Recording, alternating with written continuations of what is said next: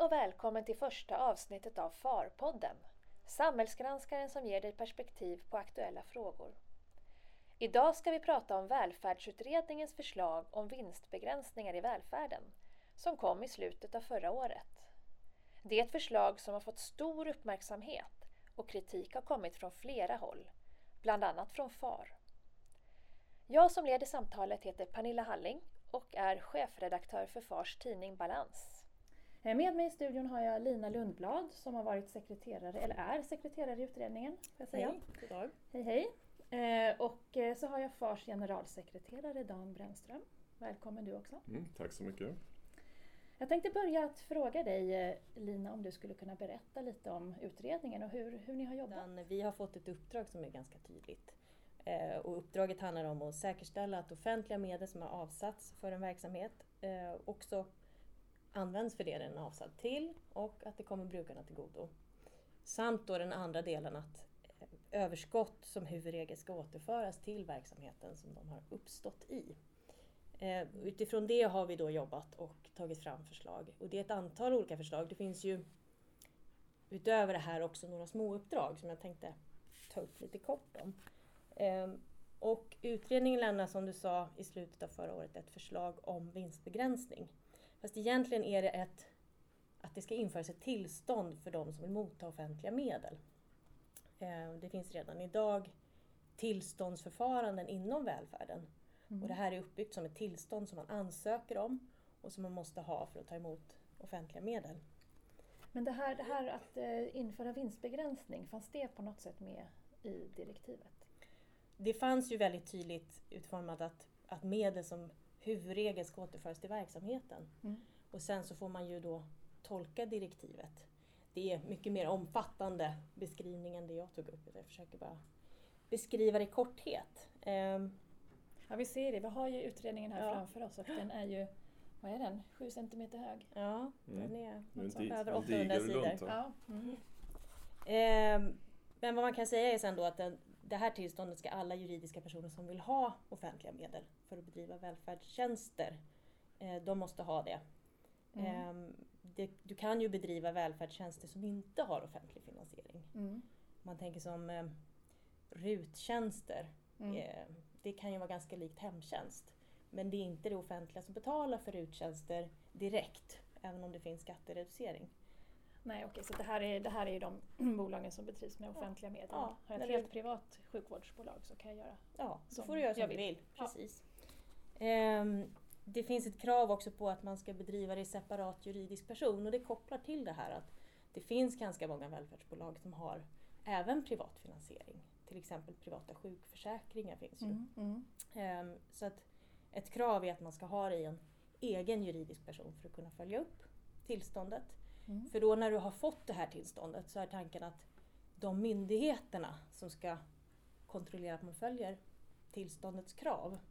Och det är då Skolinspektionen och eh, Ivo som pekas ut i, i vårt betänkande. De måste då, för att de ska kunna följa upp så måste man ha det i två olika led. Annars kan ju vinsten uppstått i en helt annan del. Mm. Och Ivo, det är Inspektionen för vård och omsorg. Mm. Så att det är de två tillsynsmyndigheterna som... Så finns med i vårt betänkande ja. i förslaget, precis. Um, sen är det då förslag om att man ska få ett högsta tillåtna rörelseresultat som ska motsvara statslåneräntan plus sju procent. Mm. Vi kommer de... återkomma till det, tänkte jag. Ja. Just för att, det, för att reda ut lite av de här begreppen ja. som... I alla fall jag tycker har blivit lite komplicerat när man har läst dels artiklar och i radio och tv så hör man de här begreppen operativt kapital och statslåneränta och där tror jag redan många, man tappar många. Ja. I förslaget finns också det här att du ska kunna föra fram underskott från tre år bakåt. Mm. Så att det är inte bara för ett år utan man ser blickar bakåt för att se om det är till exempel nystartat bolag som underskott. Och även en möjlighet att åt, liksom föra fram ett som ligger över den här gränsen. Mm. Sen är det ett förbud mot värdeöverföringar och det är ju då tillståndsmyndigheterna som ska titta på det vad gäller icke-marknadsmässiga löner eller hyror och så vidare.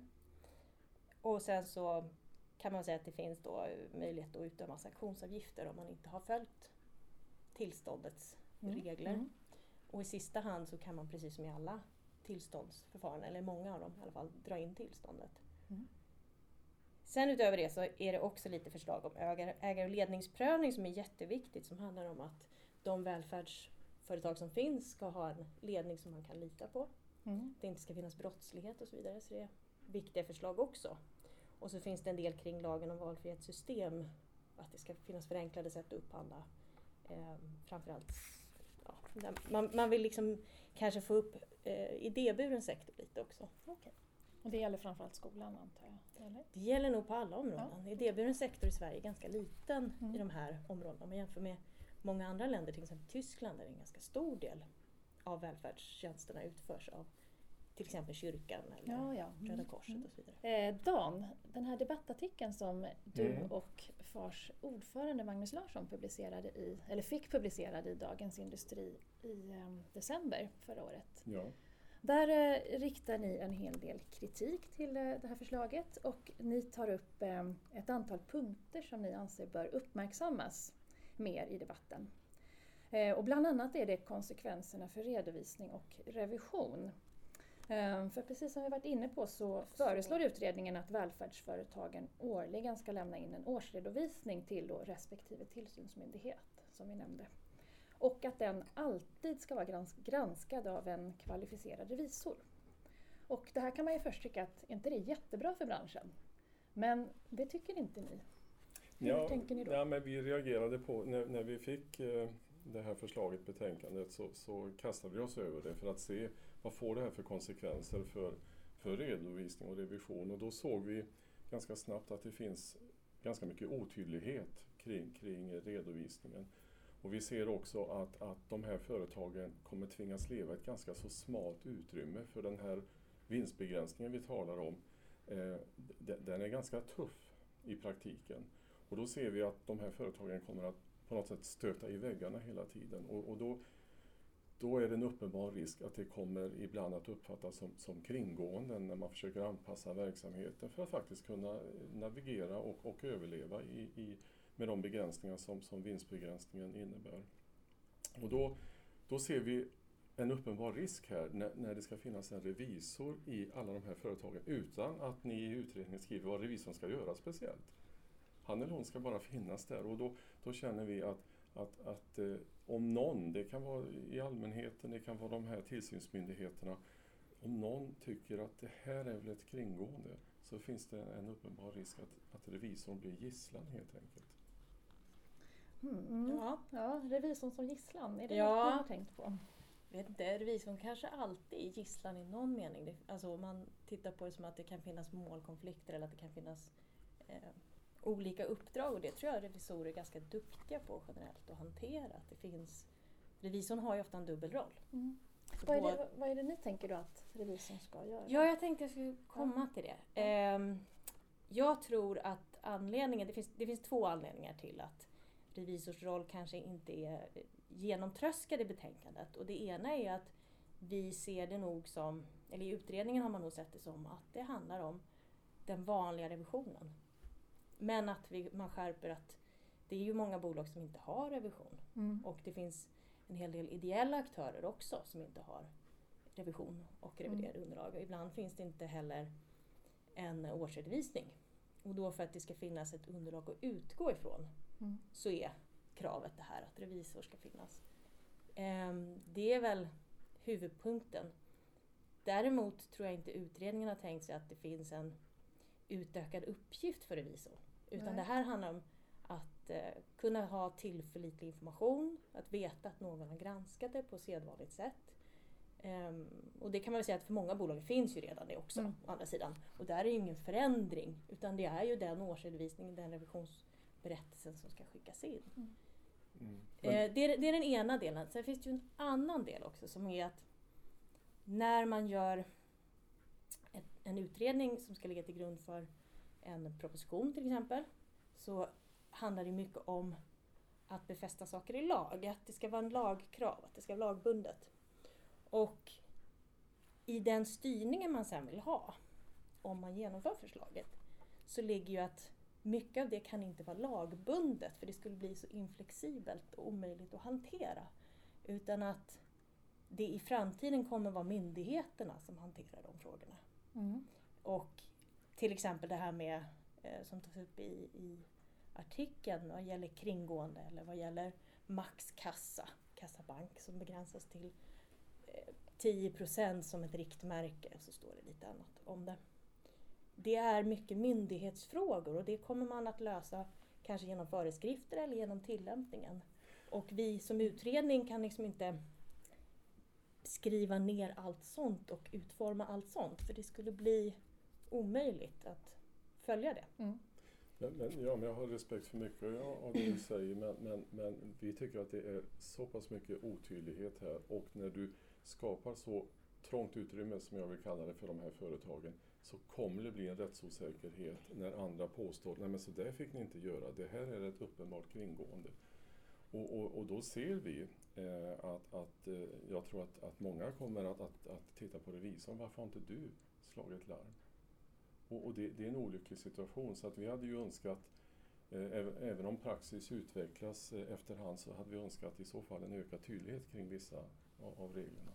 Men det är ju det som är så fenomenalt med det svenska systemet, att nu har vi en remiss, ett remissförfarande. Vi har överlämnat, utredningen har överlämnat betänkandet vidare, och sen så kommer det ju inte att helt oförändrat förmodligen eh, gå som förslag, utan remissförfarandet är till för att man ska få upp väsentliga frågeställningar, eh, intressanta poänger, sånt som behöver förtydligas, och det kommer ju vara rätt många som är involverade i den här processen. Då kan vi hoppas att det kommer de här synpunkterna i, i, remiss, i några av remiss, ja. remissvaren, och kanske i alla fall från F A R då. Ja, absolut. Mm. Vi kommer säkert att upprepa en hel del av det vi har skrivit i artikeln i vårt mm. remissvar. Mm.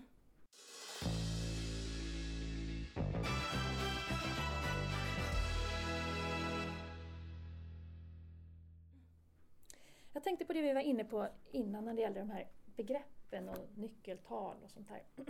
Och för att man ska förstå, många i branschen kanske, för många i branschen är kanske det här är självklara termer, men inte för alla. Skulle någon av er, kanske du Dan, kunna förklara begreppet operativt kapital på ett pedagogiskt sätt? Ja, på ett pedagogiskt sätt. Det, Kort det, och pedagogiskt. Ja, nej, men det, det, det är inte så självklart för alla som du säger, Pernilla. Eh, ofta beskriver man det som, och det står också i betänkandet, att, att man tittar på de totala tillgångarna och så reducerar man dem med finansiella tillgångar, och det kan ju vara det är sånt som belöper med ränta eller, eller, eller aktier eller, eller liknande. Så att du tar totala tillgångar minus finansiella tillgångar, och sen gör du även avdrag för dina eh, rörelseskulder, och då får du eh, det som kallas för operativt kapital. Men det är inte så busenkelt att, att utläsa det där, och sen, sen ska man göra vissa justeringar också enligt betänkandet. Eh, och, och det är därför som vi har lite synpunkter på det här valet av nyckeltal. Mm. För det, det, det, blir, det blir onödigt krångligt. Mm. Var, varför har ni valt operativt kapital? Det finns ju, i, I betänkandet så har vi ju gått igenom ganska många möjligheter till mm. eh, att göra vinstbegränsning. Mm. Det är inte helt lätt. Men en del är ju att vi vill komma åt rörelseresultatet, eftersom uppdraget var som sagt att se till att pengar eh, återförs till verksamheten. Mm. Att brukare, att skolbarn, att eh, de äldre som får hemtjänst, att de får ta del av pengarna som man har avsatt för deras eh, insats. Så att hade man satt en begränsning som var på en lägre nivå, alltså mm. längre ner i resultaträkningen, då hade det syftet inte riktigt uppnåtts. Då hade det kunnat bli liggande pengar istället som inte används. Så det är ju en viktig poäng. Mm. Och sen handlar det ju också om att eh, möjliggöra en granskning eh, för tillståndsmyndigheten att kunna lite enklare ändå kanske följa upp. Så fort du har inne de här finansiella posterna så måste man ta ställning till vad är rimlig avkastning på eh, externa lån eller interna lån och så vidare. Det kan komma upp må- många sådana frågor. Mm. Um, så det är ju också en poäng. Och sen att titta på vad är det för lånefinansiering och eget kapital som vi har haft inne i verksamheten. Mm. Och på så sätt inte slå orättvist mot olika typer av branscher. För välfärdssektorn är ju väldigt heterogen.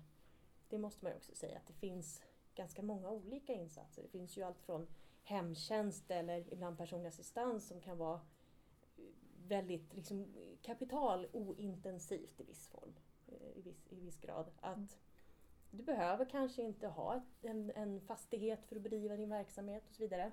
Om du ska försöka förhålla dem till eh, en specialistläkare som behöver ha mycket maskiner, kanske röntgenapparater eller vad det nu kan vara. Så vill man ju att det här, den här modellen ska kunna fungera för båda två. Så måste man ju också titta mer på vad är det som behövs för att driva verksamheten. Mm. Eftersom det är så olika. Mm. Och hade man gått direkt på marginalmått så hade man kanske fått problem där. Så att, att uppdraget har varit så brett innebär ju också att man måste tänka lite annorlunda än om man skulle titta på bara skolan till exempel. Mm. Jag förstår. Men ni har riktat lite kritik ja, mot det här. Ja, där, därför att och jag, jag, jag förstår det du säger att det, det är svårt att hitta det här optimala nyckeltalet som stämmer för alla företagen. Men Men här väljer man en lösning som jag tror kommer uppfattas som krånglig, inte alldeles enkel att tolka. Annars hade vi kanske inte behövt uppehålla oss vid det här nu. Och det är ju inte så här företagen styr sina verksamheter. Jag tror nästan inte att något av de här välfärdsföretagen kommer känna igen sig. Det är inte så här man budgeterar, det är inte så här man beskriver sin verksamhet i sin, i sin affärsplan. Och som jag sa förut också så är den begränsningen som föreslås i praktiken ett vinstförbud. Och då är jag rädd att, att det här kan till och med motverka syftet. För, för, för du säger ju att syftet är ju att, att säkerställa att pengarna används till, till brukarnas fromma ja. Så att säga. Men, men, men nu kommer de här företagen, de kommer, de kommer känna ett strypgrepp. Du får inte den här utvecklingen av välfärdstjänsterna.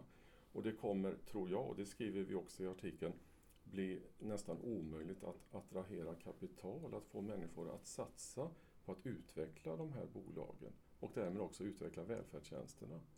Och då motverkar du syftet. Mm. Jag, jag tror som sagt att det är väldigt, den här marknaden är väldigt olika. Det finns oerhört eh, utvecklade bolag med avancerad ekonomisk styrning och sen har du ju också eh, den enskilda personen som har startat upp en hemtjänstverksamhet eller som eh, föredrar att jobba som läkare på sin egen vårdcentral. Så för en del kan det kanske snarare handla om en anställningsform. Och de här olika bolagen ska försöka förhålla sig till utredningens förslag om vinstbegränsning. Mm. Jag tror att en del av dem kommer uppleva att det här har vi aldrig hört talas om. Och därför så ligger det, och det skriver vi om i betänkandet, det ligger ett jättestort uppdrag på tillståndsmyndigheterna och tillsynsmyndigheterna att skapa enkla verktyg. Så att det är möjligt för de som ska använda sig av det att se hur ska jag rapportera det här, vad kommer jag få för resultat och styra mot. Men det tror jag å andra sidan är fullt möjligt att göra. Vi har ju många bolag som betalar skatt och deklarerar det och verkar klara det ganska bra. Så det handlar ju mycket om hur myndigheterna lyckas förvalta uppdraget och göra det liksom förståeligt. Mm. Och det är ju ett jobb som kommer när förslaget är. Ja, precis. Vi har ju haft med båda de här myndigheterna som experter i utredningen och pratat om det och jag tror att det finns bra tankar och idéer där. Mm. Och de har ju redan idag mycket tillståndsprocesser där man ska rapportera in annan information. Och på sikt kanske det också kan bli då ägarprövning, överledningsprövning. Det ser väldigt olika ut också i bolagen vad man styr efter förmodligen. En del kanske inte ens tittar på sina eh, resultat och balansräkningar utan är mer fokuserade på vad har vi för likviditet. Kan vi betala ut löner nästa vecka mm. när det är dags för det. Så att där tror jag att det kommer vara väldigt olika i hur mycket man känner igen sig eller inte. Men det är ju ett pedagogiskt ansvar på något sätt att se till mm. att kommer den här på plats så ska det också fungera och vara förståeligt och tydligt. Ja, men, men, men jag, jag, jag kan inte slita mig från den här tanken att vinstbegränsningen kommer att hämma utvecklingen istället för att de här privata aktörerna kan få, få utveckla och vara innovativa och, och faktiskt skapa bättre välfärdstjänster. Så kommer det bli ett starkt fokus på att nu får vi inte komma över den här nivån för rörelseresultatet. Det, det, det, det, blir, det blir hämmande istället för, för stödjande för utvecklingen. Jag tror nog att eh, man kan fundera på vilka drivkrafter som finns. Det kan mm. nog vara väldigt olika. För en del kommer här kanske vara en stor fråga. Men för andra så tror jag att vinsten inte är någonting som man in, ens intresserar sig mycket för. Det finns ju många inom den idéburna sektorn som är oerhört innovativa och som har drivit utvecklingsarbete och aldrig har funderat kring vinster.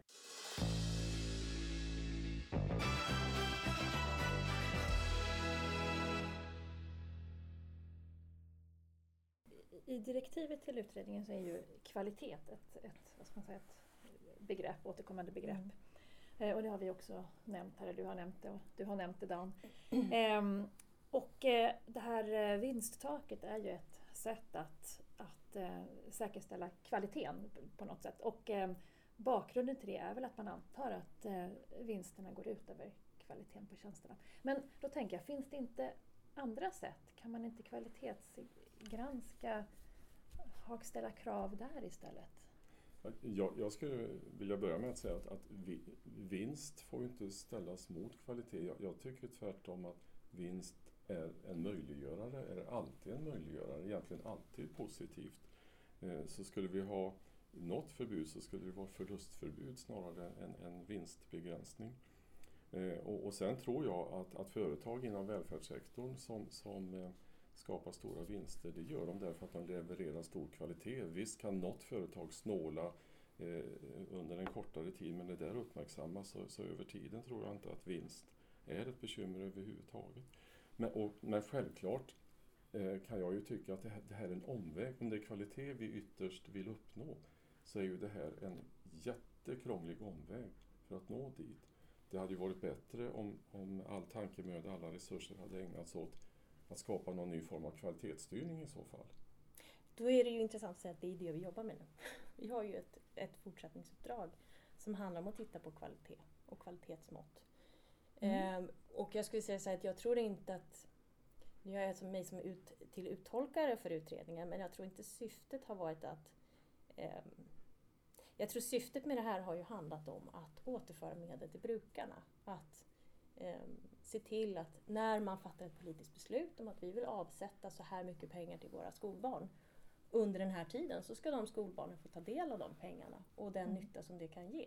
Mm. Jag tror inte att tanken är att vinstförbudet i sig leder till, eller vinstbegränsningen i sig leder till eh, kvalitet, men det ger förutsättningar för kvalitet. Det ger goda förutsättningar för det och det kan ge eh, kanske möjlighet till en annan typ av aktörer att verka också inom den här sektorn.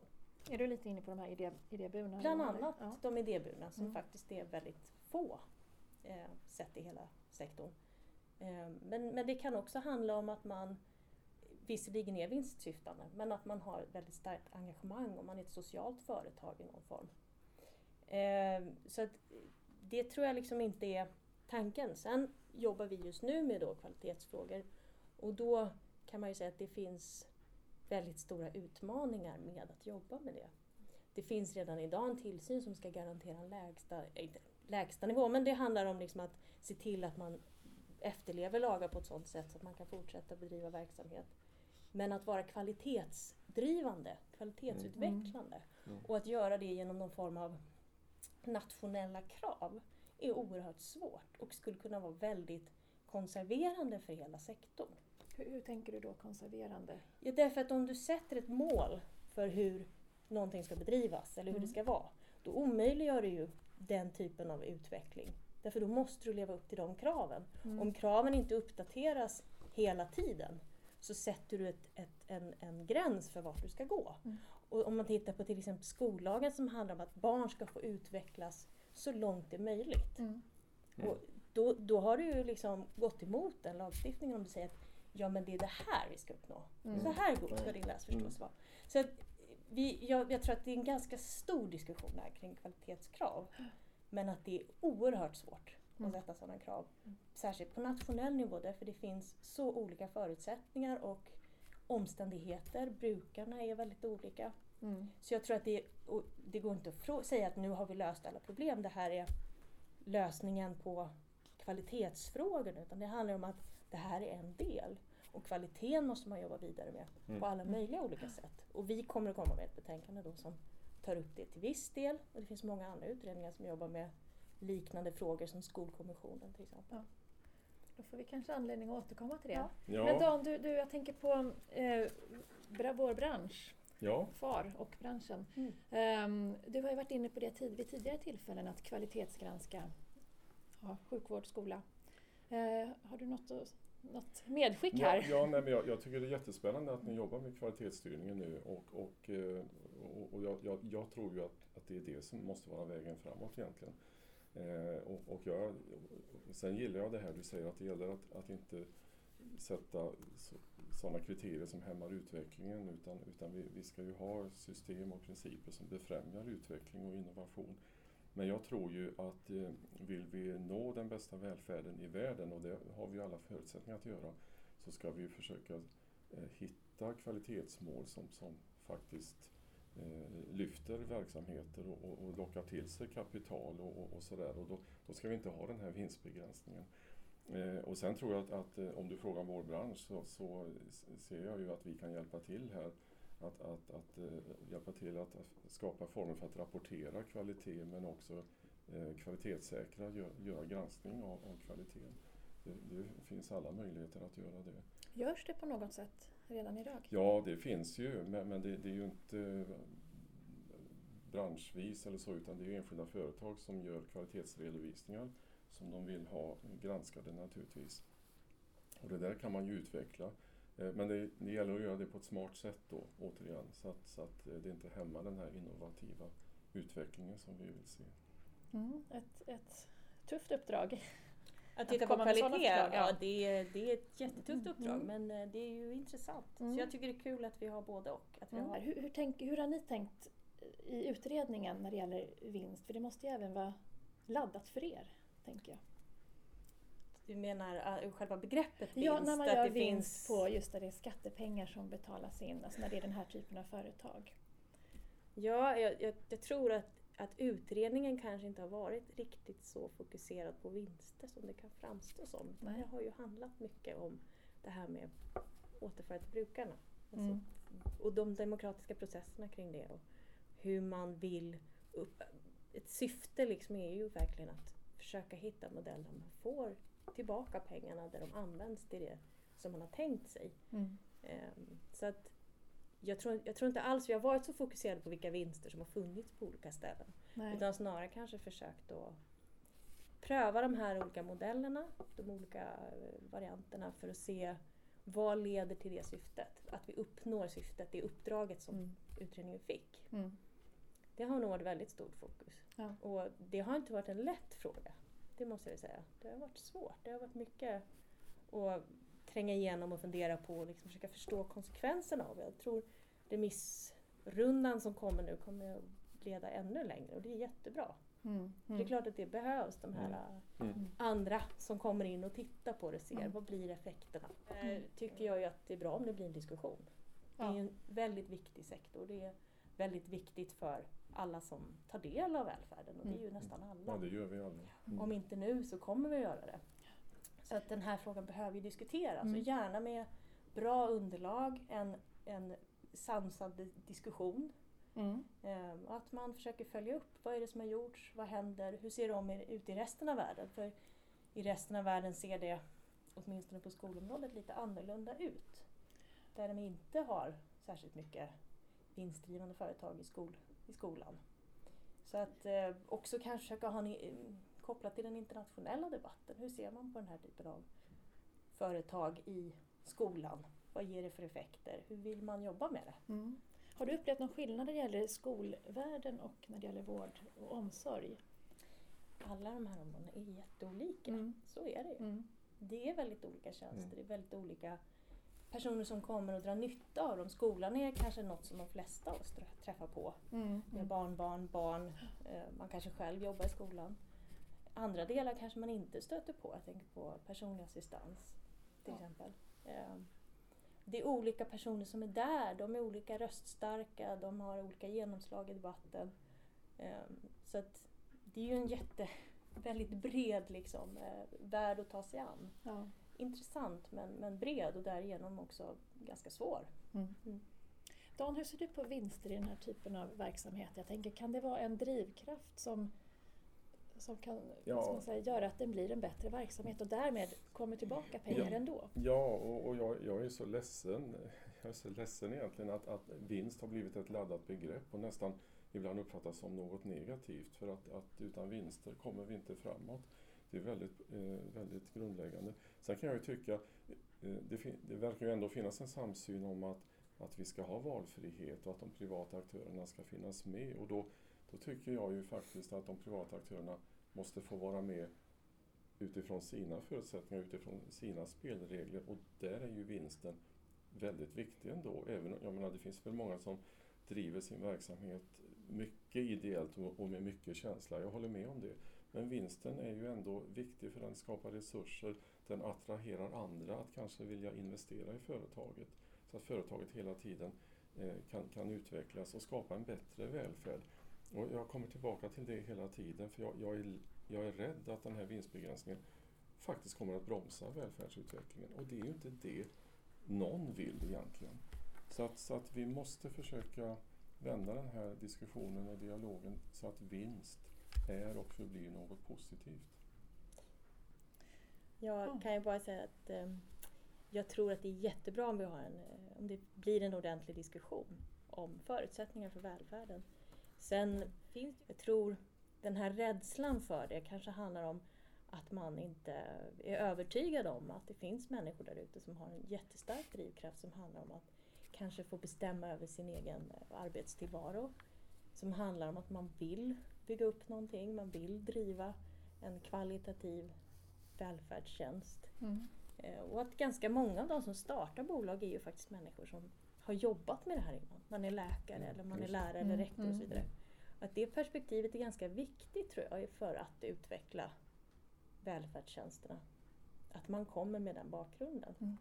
Så att, ja, det, om det införs en vinstbegränsning så får vi se vad som händer. Men jag tror att det finns väldigt många som är intresserade av att utveckla välfärden som inte kommer att tycka att det här är ett stort problem. De kanske inte ens tänker på, mm, på det i särskilt stor mm. utsträckning. De kanske får större anledning att tänka på det, ja. Om det blir. Men en del är ju också verksamma i bolaget och kanske har en lön och ser ja. Det mer som att jag har min löninkomst från det här bolaget. Ja. Mm. Och det är det viktigaste. Och att jag sätter mina egna arbetsvillkor. Mm. Och så får de lära sig vad operativt kapital är. Ja, men det hoppas vi. Det är jättebra att få gå ut och undervisa. Det var ja. Någon som sa det, att det här har varit en stor undervisning i företagsekonomi. Och det är ju kul om man kan sprida. Ja, det är bra med lite folkbildning. Ja. Jo, det är det. Men, men, det. men vi måste sätta ett plustecken framför vinst. ja, ehm, spännande att höra. Och eh, några saker är vi ju... väl de allra flesta överens om, det att vi ska ha kvalitet. Sen hur man ska uppnå kvaliteten, det är väl där det finns olika, mål, äh, olika medel och idéer. Ehm, och äh, än är ju inte sista ordet sagt, ni fortsätter ju och i maj får vi se det resultatet. Mm. Och äh, nu närmast så väntar vi på alla remissvar, eller ni väntar på alla remissvar ähm, som ska vara inne tjugofjärde februari. Och äh, Ett, en av remissinstanserna är ju FAR. Så att eh, Dan, du är i full gång, antar jag? Ja, absolut. Vi funderar på vad vi ska skriva. Det kommer säkert att s- hänga ihop med vad vi skrev i, i vår artikel också naturligtvis. Vi kommer att peka på otydligheten kring regler och, och, och eh, risken för, för omedvetna kringgåenden som följer av den här otydligheten. Och det i sig skapar ju rättsosäkerhet och, och, och detta. Sen kommer vi alldeles säkert att skriva, tror jag, att, att vi tycker att de privata aktörerna måste få, få uppträda enligt företagsekonomiska grunder, och då är möjligheten till vinst väldigt viktig för, för att attrahera kapital och kunna utveckla verksamheten. Och sen kommer vi ju, eftersom vi ju företräder revisorer, är ju en av våra medlemskategorier, så kommer vi ju peka på den här risken som vi pratade om inledningsvis, att revisorn kan bli gisslan i alla de här svåra gränsfallen. Så att ungefär så kommer vi att skriva. Men vi, vi, vi hoppas kunna bidra till utvecklingen. Mm. Så du kommer göra allt då för att revisorn inte ska behöva bli den här gisslan?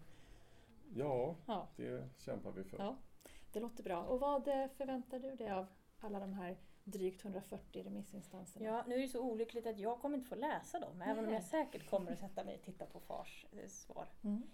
För att se hur det ser ut. Men det är ju så att vi har lämnat... vårt betänkande. Vi har lämnat vårt förslag och sen går det vidare i processen, och då är det tack och lov någon annan med ja, ja. nya ögon mm. som sitter och läser remissinstansernas eh, synpunkter, mm. försöker ta ställning till det och sen mm. gå vidare. Har du någon, någonting? Vad, vad tror du kommer komma fram eh, i dem? Jag hoppas att det inte är revisorn som ska bli gisslan i framtiden. Ja. Det låter bra. Nej, men jag tror att det, revisorn mm. har ju alltid en svår roll att balansera. Mm. Så är det ju. Mm. Eh, men jag tror inte att den här tillför något ytterligare. Jag tackar dig jättemycket, Lina Lundblad, för att du tack kom hit. Tack så mycket, det var trevligt att vara med. Ja, tack. Och dig, Dan Brändström, för att du var med. Tack så mycket. Spännande.